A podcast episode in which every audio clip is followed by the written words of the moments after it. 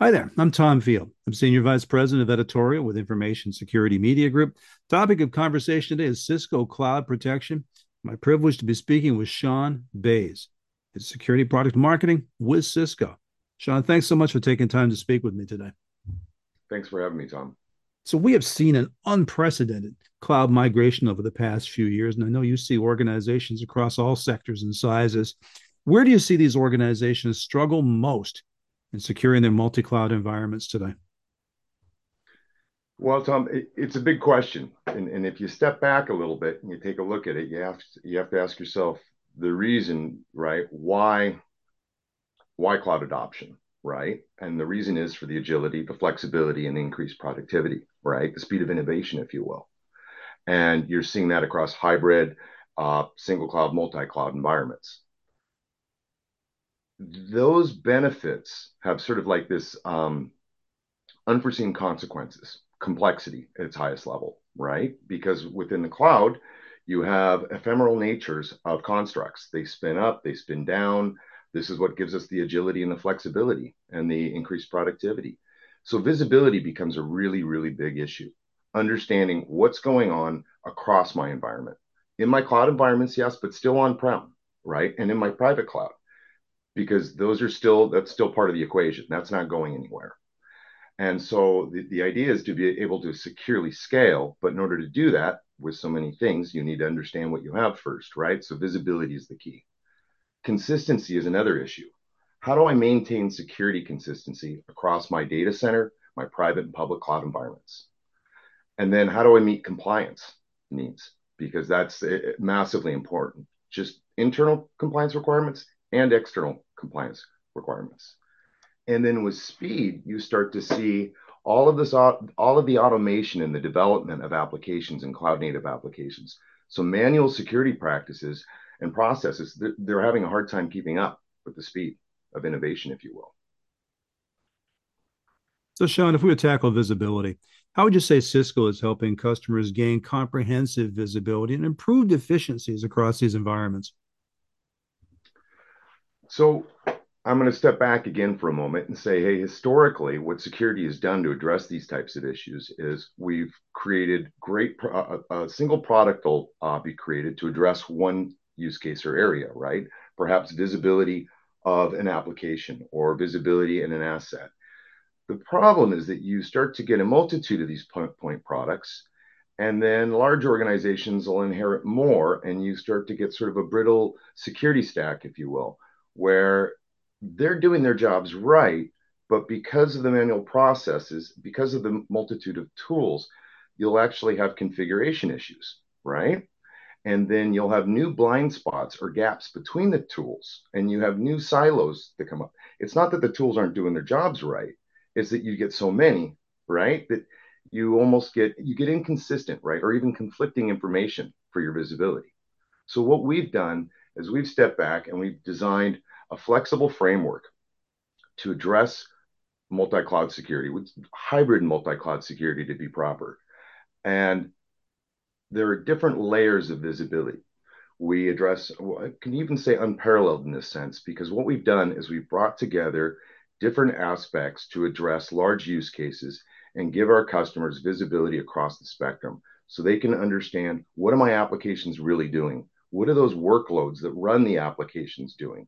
Who are they talking to? Are they supposed to be talking to those that other application, right? Or that production server, or even that user device? Um, and understanding what each one of those are doing, not just in the cloud, but on prem and in the private cloud as well. And then giving them the visibility into their vulnerabilities across their entire environment, clouds and on prem data centers. Again, visibility um, understanding what their cloud native applications and assets are doing, even as they're spun up, maybe for an hour, maybe for a day, maybe for Black Friday, right? They spun up for a whole sale just for, you know, two day sale, maybe. You've got all these new constructs that are there, but you need to be able to track these and understand what they're doing in, in order to secure them. So we're bringing all of this to bear holistically. And then you also have to secure the traffic to and from the clouds and between what we call the virtual private clouds think of clouds as a gated community. And within the gated community, you have virtual private clouds, which are like the houses, right? And you've got to secure those houses. You're not securing the gated community, but you've got to get those houses secured because that's yours. Sean, you mentioned vulnerabilities. Talk about how you're helping customers to utilize a data driven approach to threat prioritization and, of course, problem remediation. Well, there's vulnerabilities, uh, I hate to say it, but, but they're everywhere, right? Operating systems, data, what have you. So, what we do is we take a risk based approach to this and we look at it holistically, again, on prem and across clouds, right? Across your clouds. And we bring in global threat intelligence um, from 19 exploit and, and threat intel feeds and 19 billion security events. And then we take over 12 billion managed vulnerabilities and we match those uh, with your we bring in feeds from your infrastructure your application the internet of things okay?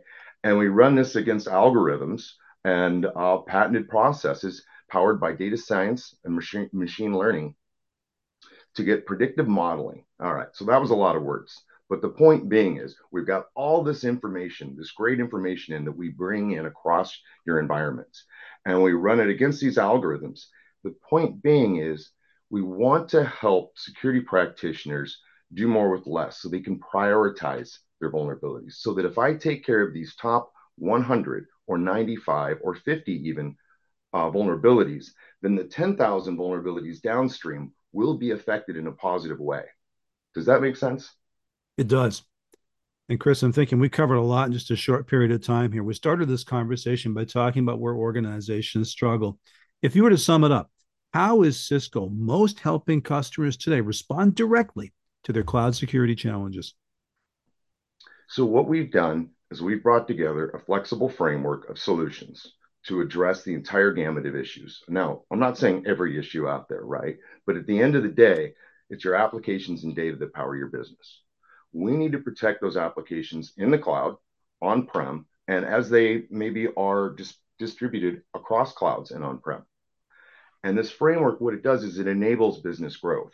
So we integrate with existing automation tool chains, right? Uh, CI CD tool chains, for example, for developers. Security wants to become an enabler, not a blocker for innovation for the business. So we have to help those businesses scale up, down, sideways, wherever they need to go. Some of those applications that are on prem, for example, they're perfectly good. There's nothing wrong with them, but they're not cloud native. But they need to protect those. So we, we have a solution for that. And some of those applications will scale into, across clouds. So part of our solution handles that as well from a, a common interface. And then they'll have new applications and cloud native constructs. And we make sure they understand what's going on there and that they can see the constructs within match it to best practices, and understand the compliance needs there.